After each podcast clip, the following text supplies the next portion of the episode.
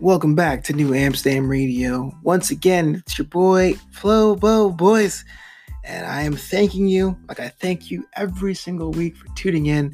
I understand you have very finite time in your down period, um, maybe your commute period. I'm so glad that you're taking time out to listen to Amsterdam Radio. This episode and all the other episodes are available wherever you stream your podcast Spotify, iTunes, Spreaker, uh, YouTube, and all that stuff. And uh, at the time you're hearing this, it, it should be either late Wednesday or, or Thursday, June 25th. It's a miniature holiday, a global holiday uh, where I'm from. Not really, it's my birthday. Um, and I could not think of a better guest to be my birthday show guest. Miss Jackie Ray is so layered of what she does. Now, the reason why I, I, chose her for this week is that we have different creatives on working on different projects out there. Whether you're at the idea stage, whether you're at the working on a stage, whether you're at the completion of your first project stage, you can probably detail your journey uh, in, a, in a way that that says, hey, look, it's a challenge, but I'm on my way. Miss Jackie Ray has done that many times over in many different disciplines. I really wanted to have an example of someone who's operating the umbrella, someone that has different properties or different things working at once. Because sometimes, if we are idea based, we tend to have a bunch of good ideas and we want to see all of them come to fruition. So, I had a very spirited talk with Miss Jackie Ray. Make sure uh, after the interview you follow her all over social media. Uh, I got to have her back because she's just a wealth of knowledge, insight, and perspective. And she's been true to what or true to the why from day one. So, without any further ado, here's Miss Jackie Ray. So please welcome Miss Jackie Ray. How you doing? I'm doing great. Thanks so much for having me. I feel so honored. yeah, I'm glad you, uh, you said yes. You're like my celebrity get. I was so so enamored about what you're doing out there in the digital space and all of that. Thank you. So, how would you describe what it is that you do? Because you do a lot, like a lot, a lot. I do do a lot, a lot. So, um, I think that's one of the things that I've I had to really sit down this year and kind of do because I do so much. So, um, I am a journalist, obviously. So I'm a I am a actually a sports journalist by trade, um, but I'm also very passionate about my Black lives and things of that nature. so. I am a like lives plural. Like you have lives. Black lives. Everyone. I'm rooting for everyone black. Like literally. Like that's my thing. So, I understand. Um, so yeah. So now I'm more of a. Um, I consider myself a you know a sports entertainment. Um, social justice journalist. So um, it's not really a specific title, but that's that's what I that's what I consider myself. Yeah, that's true. I like the the blend of all different aspects of the culture, if I can right. use that parlance. Um, I, it's funny because we both met uh, at AfterBuzz, which is a yes. place. Uh, a lot of our hosts, a lot of our guests um, from the on the show are hosting AfterBuzz, but we have like this mixture of different backgrounds. Like I came from comedy, and it's right. cool to see that you are a bona fide journalist. And I know we had a conversation about how you got started, and you said on your journalism journey, you actually worked the craft on your own island. It was. I did. I, I did indeed. I um. I went to. It's not my own island. nope, it's your name's on it, straight up. Right. so I had gotten to the point where I was just kind of freelancing all the time, and I I said to myself, I was like, all right, I'm just gonna apply for a bunch of jobs. The first one that pays me anywhere close, because that's the thing when you are applying for a lot of these um, multimedia journalists or these MMJ positions, they barely pay. So I was like, the first one that wants to pay me a decent salary, I'm out. Um, which was a big deal for me because I, I love LA with, with all the problems that it has. I love LA, so it was a big deal for me to say, you know, I'm just gonna be out. So I literally just applied to like 10 jobs. Just, I'll never forget because it was a Tuesday afternoon. I'm at work and I applied to 10 jobs. Um, went home, got a call. Somebody was like, hey, can you do this red carpet for me? And I was like, sure. So I was getting dressed for that. And then I get a call. It's late for us. You know what I mean? So I was like, who is calling me right now? Um, and it was a guy named Bob, who was the news director from KSPN in Saipan.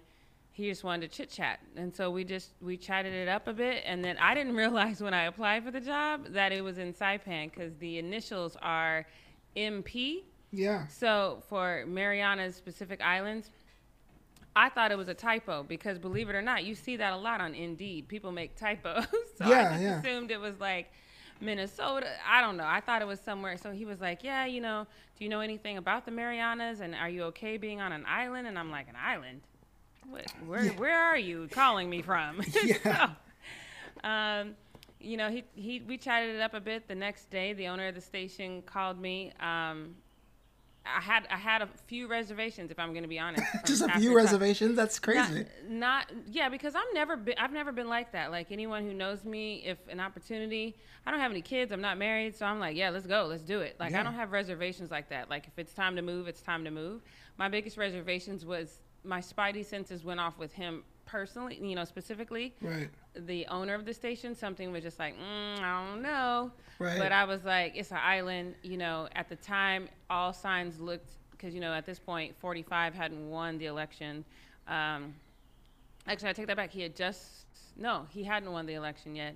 I don't. I can't remember. It was a blurry time. But either way, I knew he was going to be in office, and I was like, I don't want to be here with him and his people. I want to get off this rock. So I went to a different rock. And, um, it was cool. I, again, like I said, I'm not one that um, I'm not one that is, shies away from change. So while I was on the island, the spidey senses that went off regarding the owner, you know, they came to pass, and I, my spidey senses were right.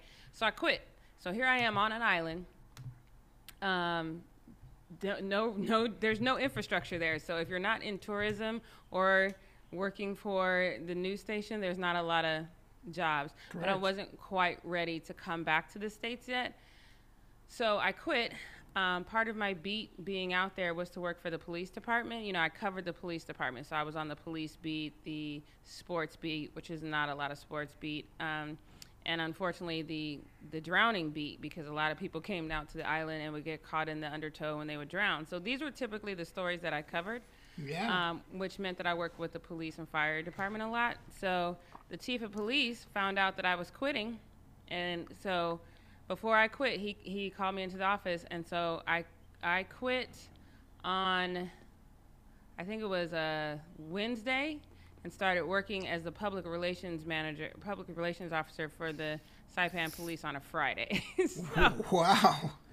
it was and so they had I, they had no idea what that meant you know what i mean so i literally built a studio they had they gave me a little office i built a studio in that office and instead of because one of the things that i know they complained about a lot when i was working for kspn is that we weren't we weren't delivering the information in a way that they felt that they actually gave it to us. So I built a studio in the police department, and I was creating our own. I basically created our own news channel, which ended up making the governor want me. Governor of the island wanted me to do news pieces for him. So I ultimately ended up back in news, just from more of a private sector, I guess you would say, which was crazy. So let's take a step back and unpack this for, for our listeners that are, are struggling with how they're doing. So this is an opportunity that comes out, and we we do the whole him and haw should I or shouldn't I? You went for it, right? And then it, Sure. you you landed, or I don't know how you, you swam. I don't how you Right. zip line. I mean, you repelled, uh, and decided the original the plan wasn't what you want to do, but you still found a way to make Saipan the actual rock of Saipan work for you. I mean, that Right. is just amazing. I mean, it, I guess there's certain kind of people that would just sit there and go, "Well, that's not the job I got. What do I do? I guess I'm going back home." But then you Mm-hmm. found a way to not even to even transfer. You glowed up, like you Right. you started your own department. You know? Yep. Got to pay more money too. Yeah. So what was the reason I got you come win-win. back? Like, what made you go? You know what? The United States is where it's at. I'm ready to go. Well, so there's not a lot of sports. So it's a twofold thing. Um, there's not a well, actually three. There's not a lot of sports um, in Saipan, so it's difficult to be a sports reporter on an island where there's no sports really. And so, for example, if I'm covering football or basketball, then I literally have to be up at four o'clock in the morning because that's the time difference because they're they're a day ahead. So it, you know, it's troublesome in, in that aspect. Number two, my mom is here. She's a little older, so I felt like, you know, I was just too, too far away from her. And then there's not a lot of black people on the island. So the the island is about fifty thousand people. There was probably about twenty five black people who actually lived on the island, and most of them weren't in my age demographic. They were they were older. So seeing the struggles that black people were going through in the states and just knowing that if I came back I could probably build a platform that could actually help and impact you know our movement eh, I just felt I was too far away. And so I didn't want to I didn't want to not be in the fight so I came back to fight to be honest. well, let's jump ahead then. I mean, this is 2020. This is uh, the, the second or third week of June, and mm-hmm. you know, Black Lives Matter is a thing that I felt should have been understood, but now we're in a place where we have to actually explicitly say it. And I guess from my perspective, it's it's kind of interesting, empowering, and kind of cynical. You're seeing so many companies mm-hmm. at the same time saying we're about the movement. I really want to see your perspective because I know uh, Jackie Ray don't pull no punches when it comes yes, to how she not. feels. Uh, so I want to see your perspective. What's going on right now with that? So I've been telling everybody, you know, tread lightly because I, you know it, it's not it's not a believable situation to me. It's not it's not it doesn't make sense. So and you know I've been a journalist for a while, so I know how these trends go. I know right now, unfortunately, Black Lives Matter matter is what's trending. Mm-hmm. So you can't trust a company, say like Starbucks, who is perfectly fine to let their LGBT community wear shirts, you know, talking about that and then the only reason they decide to create Black Lives Matter shirts is because they explicitly said, no, you can't wear that because we think that that's a problem. And then they got backlash and now they're doing it. Same with the NFL, it got backlash and now they're doing it.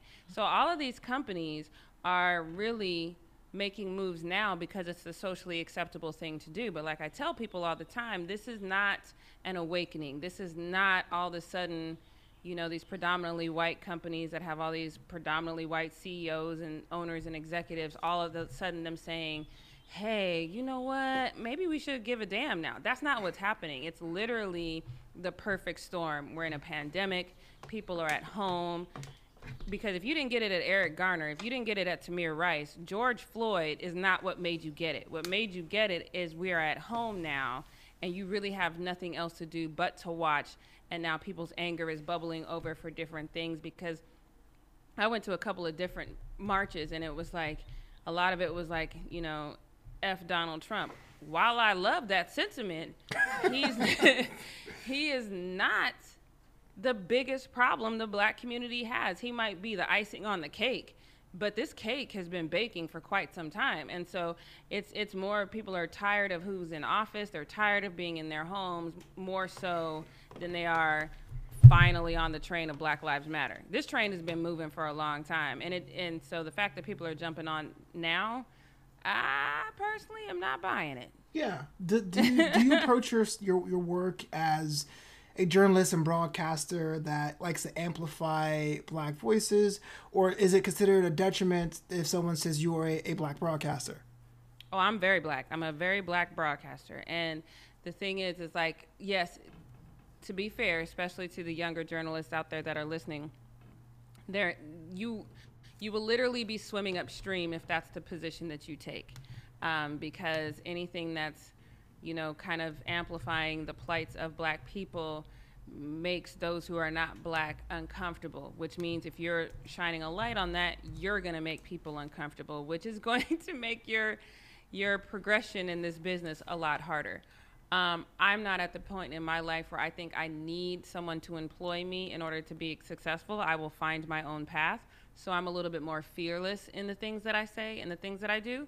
But at the same time, if you do want to be a part of the, if you want to work for ESPN or if you're trying to get on with CNN, I would tell you to tread lightly. Be black, but not as black as me. I mean, I'm on your Instagram page, J Ray Fanatic, the Fanatic. Uh, you do so much things for so many different brands. Mm-hmm. Walk me through this. There is the Fanatic, the mm-hmm. Fumble, excuse me. All right. Yep. Opposite opinion. Am I? Op- so there's the Fumble. There's the opposite reaction. Opposite reaction. I'm Sorry. There's at the half, which is part of the J Ray the Fanatic umbrella.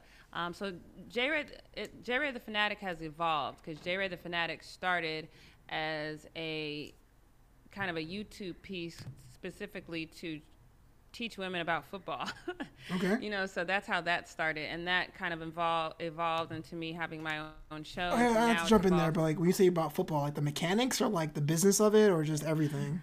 Everything. And Okay. and how it came about was literally because i would go i'm i am a i'm a diehard football fan. I, I would end up at a sports bar at like 10 in the morning for the first game no matter who it was and i am there till the last game goes on off at night and i'm watching every single game. So but in that um, I was getting into a lot of confrontations because, um, number one, there are certain fans that I hate and I'm just going to antagonize because that's who I am. Eagles fans, Raider fans, I just can't stand them. So I'm definitely going to antagonize them, especially when they're losing. So, but, tho- but those, when I would antagonize those people, it would just be what it is. It would be sports trash talk, you know? Wait, wait so you got a lot of conversations that you started. That yeah, yeah, yeah. I would definitely start those. I'm gonna take ownership of those, but none of those ever got to the point where I thought they were gonna get physical. The the confrontations that got that potentially and and one actually did get physical was because when I would go to the bar by myself, which was not a lot. Most of the time, I had my crew that I was meeting at various bars. But if they just weren't, because that gets expensive going every Sunday, you know. True. So if it was that Sunday, they were they were like, I can't, I can't, can't do it, Jay. I would go by myself and you know, and sitting there and yelling. And I am oblivious when I watch sports. Anybody could be in the Jay Z, Beyonce, everybody could be in the room. I would not see him because I am like focused on what I am watching. Jay's like, well, why should you know me, babe? Like, why? Right, like Beyonce can be like, um, Jackie, does he have a ring on it? I'm like, well, girl, do you see me watching this game? You know what I mean? Like, I'm, I am not, I am just focused. So in that, I am still my authentic self. I'm yelling and cussing at the TV and coaching from from the bar. You know, that attracts people of like minds. There's a lot of people in the world who are like me who are just crazy sports fans. Unfortunately, a lot of times that ended up being guys who were there with their girlfriends who knew nothing about the game. And so then all of a sudden I'm getting too much FaceTime. And then all of a sudden she thinks that I'm trying to take her man who I have yet to even look in the face. I don't even know what dude looks like. Is your man these nachos? I don't even know. right like i don't even know and to me you know i'm i'm a scorpio too i'm not a confrontational person but i'm not non-confrontational if you bring it i'm ready for it and so it just became a thing and so one day the one that almost got well it did get kind of physical but it was it was over quickly um Wait, that sounds so ominous. What do you mean yeah, it got was- physical, but it was over it quickly? it was over quickly. wow. yeah i mean anyway so um i'm the baby of six let me just leave it at that Okay. so so um when when i left i felt so bad because i'm so like pro woman pro black and it wasn't a black woman but i'm like how I, girls still out here fighting did we still doing that i thought that was over you know Yeah. so I'm in the car. I feel super bad about the situation, and then it dawns on me: oh, if she'd have known football, she could have jumped in on the conversation. They could have been talking, and it wouldn't have been about me. Stop, So- Jackie. That's hilarious. You're like, if she knew football, I wouldn't have to beat her ass. Uh, right. So I I created a show called Ladies Corner. Ladies Corner was all about breaking it down step by step, and I thought it was going to be a super cheesy show that no one was going to watch. And I'm telling you, every week I got women emailing me or direct messaging me and saying, "Oh my God, can you tell me what this means on your next show?" And so for like a year, it was it was a thing. I got bored with it because you know you can only explain down so many times before you're like, okay, if y'all don't got it by now. So Right. then I had to I had to evolve out of it, even though the viewership was still there. I had to evolve out of it, and so then that's when we started doing more talk shows, interviews, things of that nature. And now it's just a production company, so I'm looking to produce other shows to it that empower Black people. So I want to do a finance show that kind of helps Black people know how to start saving for, say, a house and how to build generational wealth because that's something that we we lack in. Also, I want to give people options. I know college isn't not only something that's not necessarily attainable for some of us, but also something some we just don't want to do because it's like Right. at this point you're paying somebody else for something that I have literally seen on Indeed must have master's degree and then you look at the pay and it's like $18 an hour. It's, come on. I'm not I'm not True. about to go to school for all that. So I just want to give people different options, um, work with different nonprofit organizations so I can kind of saturate the black community with ways that we can kind of build together. Is there a show you consider the flagship under your umbrella, or just in general what you put the effort into, or is all shows equally? Is like your like kids where you can't hate everyone or the other, or you're like, no, this is like priority one, or something along those lines. Um, no, I mean, I think priority one is my voice. Um, I don't have a show that I feel. Um, I think that if I had to put them in order, it'd probably go at the half. Well, the at the half and uh, the opposite reaction would probably be equal. Um, and then the fumble. Uh, even though the fumble has the biggest platform, but no, for me, um, the flagship is my voice, and getting that out to as many people as possible, even if they disagree with me. You know, it's it's a beautiful thing as long as people are listening and they're engaged. So yeah, I don't have a a show that I am pushing harder than the other. I'm I'm pushing everything as hard as I can. no, for sure. I, I, get that. I don't know if you had like a like little recipe mix or what have you. No, uh-uh. For with with all of us or most of us in this country being locked away at some point in some length during this uh, spring and mm-hmm. summer 2020, a lot of people came out the woodwork with their their content plans, myself included. Like mm-hmm. this show, New Amsterdam Radio. If I'm really honest with you, the first 20 episodes. It was a secret podcast. It was like oh, no no one cares about viewers. I'm just going to talk into my phone you know right, i had the anchor right. app. And i really took it seriously in quarantine. So i said look here's a structure. I'm doing it every week. But just if you had any like advice for those people those who have already made the decision to jump into making content but like scheduling or finding their niche or finding a way to automate like what would be the thing that you learned that you're willing to share um, so I I highly recommend the University of YouTube. Like whatever you are thinking about doing, legit take an hour on a Friday or Saturday or on the weekend or whatever and just watch people um, and, and listen to their to their recommendations. And then after that, I know sometimes scheduling is hard especially because you have to you know work a regular job and things of that nature. So you really have to be diligent in carving out time. So if you're going to do one show a week and your show is coming out and, and i'm preaching to the choir on this because if you'll notice my shows come out. I don't think people really notice because i have three of them so you're always going to get one at some point but you people probably don't even notice that you know at the half came out on like this week it's coming out on Friday and it's supposed to come out on Tuesday. So I don't I think, you know, I'm lucky enough that I have enough platforms that people don't notice, but at the same time that's one thing that I'm trying to teach myself because I notice when I when I say, "Okay, at the half is coming out on Tuesday, special YouTube segment for at the half comes out on Thursday." So that's that's my recipe for at the half. There's the podcast that you get strictly if you go to Anchor You'll see a segment of that podcast live on my YouTube channel. Um, and then special content. So anything that hits hits my brain that I just kind of want to vent about, that's supposed to come out on Thursday. So what I've noticed is is I have to set a schedule because I, I'm just working too much, and if I don't have specific times, so on Sunday, I plan out what I think I'm going to talk about for my podcast. And then I carve out time on Monday to record and shoot my podcast and then edit it to make sure that it's up on Tuesday. Um, Monday night, we do um, the opposite reaction. So, right. you know, Mondays are crazy, which I, I'm, that's my recipe. I can't tell anybody what else to do, but my recipe is stack the top of the week. So then that way you can get as much content recorded at least and so that way, if you don't have time to get it out, you at least have the rest of the week to chop it up and, and make sure that every week you get content out. Um, because I found that when I just kind of say, okay, on this day I'm going to do this, then life happens.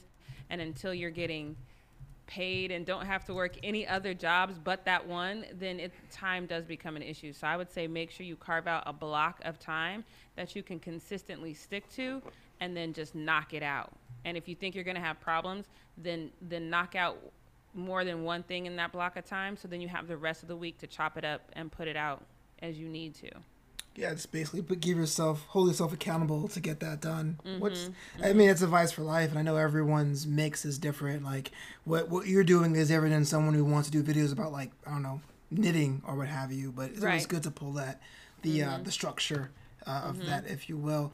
Can I uh, talk about the music side. Yeah. Because I I will say this. This happened about maybe a year ago. Mm-hmm. Um, you had posted uh, something on Instagram, and you were like, "Yo, people don't even know I got the music part of me going right now." And I was like, right. "All right, cool." I was I was driving from I think it was AfterBuzz. I live on the west side. I live in Culver City, so I drive is like 35 minutes at night, about an hour and a half during traffic. Right. And, I, and, and, I was like, yo, these albums are pretty dope. And I, you know, I always tell you my favorite songs, and I always hit you up when it comes through on the cycle.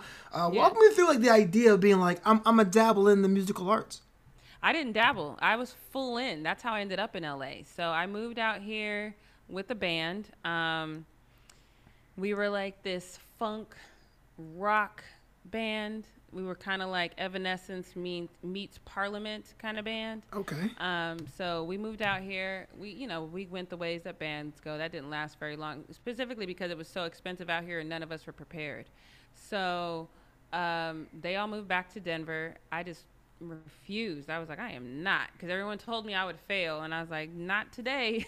so, so I stayed. I ended up in another band um, called Triple Soul. We ended up they introduced me to a gentleman named Sunichi, who I sung background for him. He was actually working with Warner Brothers at the time. And then I became like this background singer. Um, then I became a wedding singer. And then in the process of that, I recorded my first album. Um, after the first album um, is when I went, I found another producer. We recorded my second album. Um, the second album had me meet this manager guy, you know, kind of legit, kind of shady. But he had me open, so I opened for Charlie Wilson. Um, I opened for Tyrese. Um, so no, I didn't dabble. I was full on in it. And then, um, as Jackie Ray as well. Yeah. So yeah. So yeah, Jackie Ray has always been my name. When I moved out here, I was Lady J. Um, okay. That was the that was the name that I had in the band, and then when the band broke up, I was like, oh, I always hated that name. so then, you know, I ended up in Triple Soul. Triple Soul was already in existence. They were holding auditions. I came in. They didn't like my name, and so this is kind of a funny random story. So one, I'm not a name brand person. Just fun fact. Okay. You could throw every name brand item in front of me, and a bunch of women are gonna know what they are I am gonna have no clue. I'm just gonna know that one's blue. Like I'm kind of a guy in that way because I just I'm wife beater and shorts is like my go-to outfit. Right. So we had gotten a stylist who took us out one day, and um, she she took us to this like knockoff store, which I didn't know it was a knockoff because again I don't know brand name. So there's this shirt, and I was like, oh wow, this shirt is really cool. And they were like, of course you would like that shirt. I do have expensive taste, even though I don't know what name brands are. And they were like, she awesome. was like, she's like, of course you would like that shirt. You're so expensive. And I'm like, I don't even know what, what is this? Dulce? Like, what is this? And she's like, what you call it? And I was like, I don't know. Is it Dulce? She's like, it's Dolce. And I was like, oh, like and Gabbana? Oh, I didn't know that. So she's like, yeah. So somehow that was so funny that my name became Dolce for like three years. And I was like, yo, I hate this name. Right. So when I got out of that band, um, I wasn't entirely sure, you know, what to call myself because I had all these stage names for so long. But then I was like, I'm just going to use my real name, you know. So, well, my first name and my middle name. So Jackie Ray is what it was. And how many solo albums currently? Two. Going back to it at any point? Yes, I'm actually working on a third album right now. Yeah, I, I want to say that for someone who tried my first song this year, because uh, mm-hmm. I'm not like a, a singer, but mm-hmm. but rather you know I'm a comedian, but there's no comedy clubs, and so I made a comedy novelty song. But the process is similar. No, like not to compare, but it's similar. Um, it's a lot of work, man. you, no right? one no one told me how hard it was. Uh, mm-hmm. How that is. I mean, mm-hmm. what what is the inspiration what gets you going to go back because not to say that you, you cannot do it it's just so many different sides of the brain going from the broadcast side to the, the content scheduler side back into the songwriting part of your like how do you like mitigate all of that so it's not as difficult like i mean yeah from comedy because i could never be funny so hats off to you. So um, the the writing aspect of, of songwriting is not it's not okay of course you get writer's block. Um, one of the things I found difficult recording my second album is when I went into my second album, I was like, I am not going to write heartbreak songs anymore because that's all that I had ever written. But that's up until that point, all I had gone through. Right. so when I was trying to write just songs about life, they became very difficult for me because, you know, heartbreak. Sometimes I, my, my friends used to always tell me that I would date horrible guys just so I could write songs, you know, because that's where I drew all my inspiration from. So that second album really trained me to like you can legit and and rappers are really good at this, especially when you hear them freestyle. They'll be like, okay, name something, and then they'll take a pencil and all of a sudden they'll make that pencil into a whole song. Life really speaks to you, you know what I mean? So right now I'm writing songs just that are all about any and everything I feel. Um, and so it's kind of a weird, it's definitely going to be a weird album when it comes out because some of it's going to be about social change. Some of it's going to be about how I have the best friend in the world. Some of it's going to be literally about how I manage stress because I reached a point in my life where my stress levels were so high that my doctor said that she was going to have to put me on medication. And I was like, I shall not. So I had to figure out. you point a finger in the sky, like, I yeah, will not. Yeah. I will not do it. so I had to figure out a way to kind of navigate through that and, you know, a bunch of reading and, and things of that nature. So if you can, what I always tell people if, if whatever you go through during your day, good, bad, or whatever, sit down and at the end of the day just write it write it. Journaling is the best release for a lot of things. It's where your best songs are going to come from. It's where stress relievers are going to come from. And it's great to sometimes sit down and flip a couple of pages back and realize that you done you still standing. So it's if, if you if you learn how to channel your thoughts onto paper, you can write a song the insight that you have can speak volumes and it can apply to a lot of things. I mean, is there anything else you wanted to share as far as like advice or just like a uh, thing you learned this year or just a dope axiom? you know? Yeah, I mean, if I could give advice, I always try to, you know, and I don't know who's listening, but I don't think it even applies to age, but I always try to tell people, I think especially here in LA, we get caught up in, you know, the box so people will tell you, "Oh, you're too whatever. You're you're too old. You're too you're too black. Your hair is too natural. You're too loud." Whatever that too is, instead of looking at, at it as a negative, that's probably going to th- be the thing that sets you apart. So figure out why that part is so valuable to you as a person and figure out how to market it. And don't ever let anybody tell you you're too anything in a negative context. Figure it out and make it work. That's my advice. Ah, dang. Uh, where can the world find you online if they want to scroll through your social media and subscribe to your shows? If you want to stalk me, I appreciate it. Um, you can find me everywhere um, Instagram, Twitter, Facebook at JRay the Fanatic.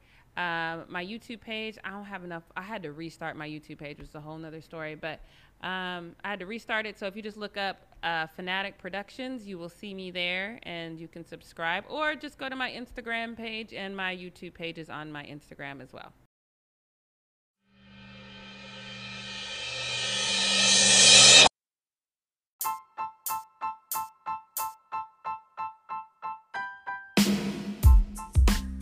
Always a good time talking with people a clear vision on a path to their goals. This is New Amsterdam Radio, Flowbo Voice here, and uh, yeah, it's it's kind of early. I'm, I'm, trying to figure out how I'm going to celebrate my birthday. I don't know if I should go for a drink or eat copious amounts of food.